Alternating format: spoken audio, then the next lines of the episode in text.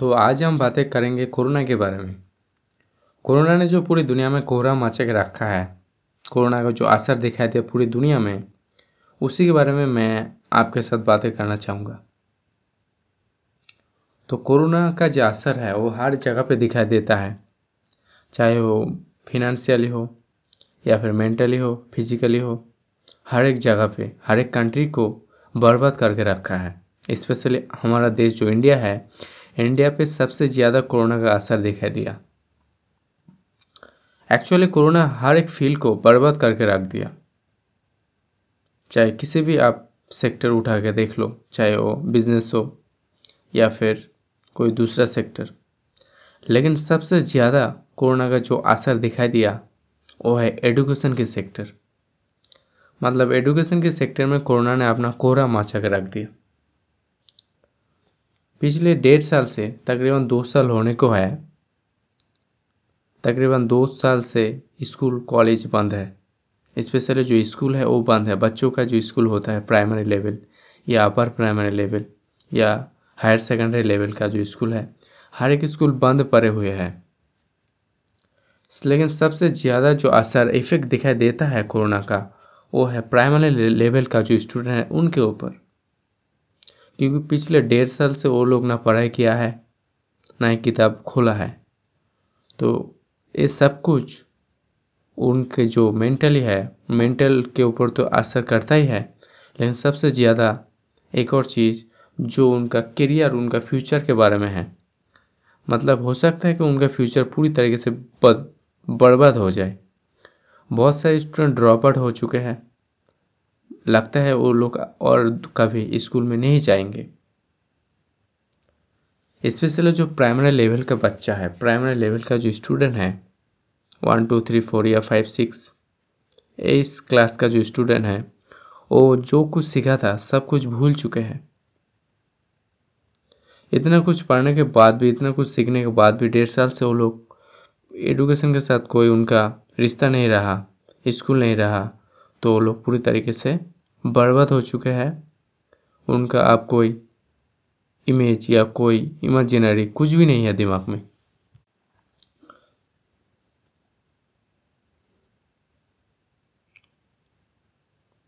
पिछले डेढ़ साल से स्कूल बंद होने के कारण बहुत सारे स्टूडेंट के दिमाग में अब कुछ भी नहीं रहा। जो भी वो सीखा था, जो भी वो जाना था, उनके दिमाग में कुछ भी नहीं रहा। जो स्टूडेंट प्राइवेट स्कूल पे पढ़ाई करता था, या जिसकी पिताजी, जिसका फैमिली एक हाई रिच फैमिली है, उस बच्चों बच्चों ने ट्यूशन से अपना काम चला लिया। जो रिच फैमिली है, वो लोग अपने बच्चों को अच्छा खासा ट्यूशन दिया।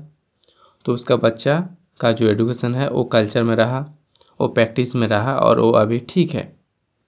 लेकिन जो गरीब बच्चा है, जिसका फैमिली उतना वेल इस्टेब्लिश नहीं है जो एडुकेशन के लिए गवर्नमेंट स्कूल के ऊपर डिपेंड करता है उन बच्चों का क्या हालत? उन बच्चों का क्या होगा? मतलब पिछले डेढ़ साल से वो एक ऐसा हालत में पहुँच गए तकरीबन फिफ्टी सिक्सटी परसेंट बच्चे के दिमाग में अब कुछ बचा ही नहीं। मेरे खुद का एक्सपीरियंस है। मैंने खुद देखा है कि वो स्टूडेंट अब बे, एक बेकार पोजीशन पे पहुँच गया। आगे क्या होगा? आगे वो कैसे सीखेगा? पहले वो जिस क्लास में पढ़ता था ऑटोमेटिकली वो दो क्लास या तीन क्लास ऊपर उठ जाएगा। कोई अगर वन में पढ़ता था तो क्लास फोर में उठ जाएगा, जब स्कूल खुलेगा तब। लेकिन वो तो उठ जाएगा, उस क्लास में उसको उठा दिया जाएगा, लेकिन क्या उसके दिमाग में एक ऐसा जो सिस्टम ऐसा जो एक्सपीरियंस वो पैदा होगा, ताकि वो क्लास फोर को झेल सके? बिल्कुल नहीं। जो क्लास फोर में पढ़ता था उसको सिक्स में उठ जाएगा सेवन में उठ जाएगा, लेकिन जो गैप उसके दिमाग में क्रिएट हुआ क्लास फाइव क्लास सिक्स का, वो कभी पूरा नहीं हो पाएगा। और वो एक कमज़ोर वीक बच्चा बन के रह जाएगा, एक वीक स्टूडेंट बन के रह जाएगा, जो इसका फ्यूचर में उसको बहुत ही तकलीफ़ देगा।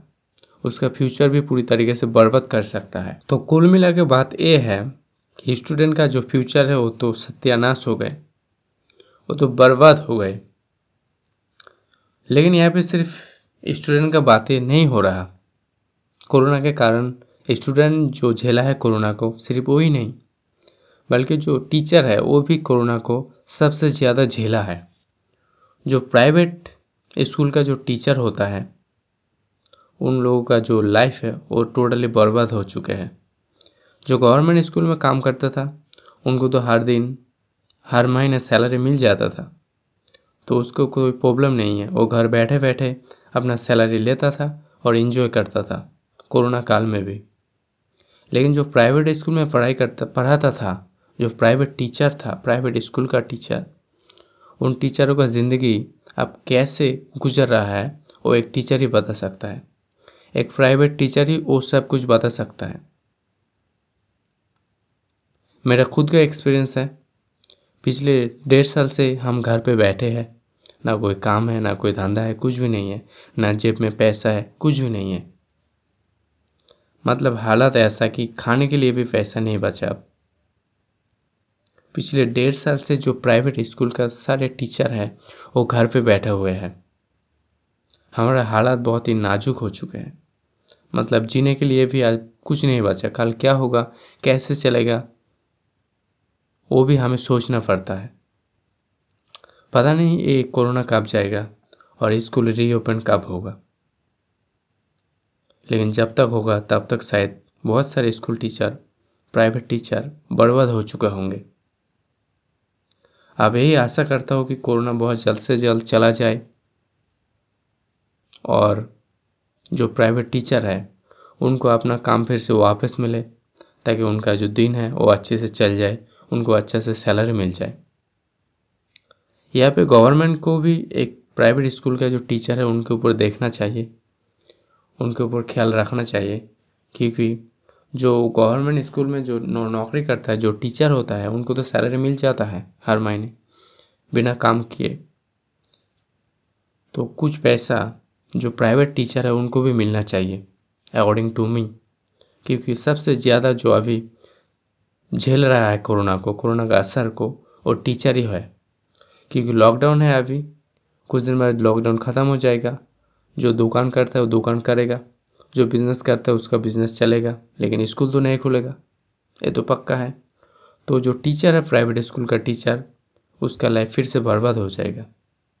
तो government should support the private school teachers thank you.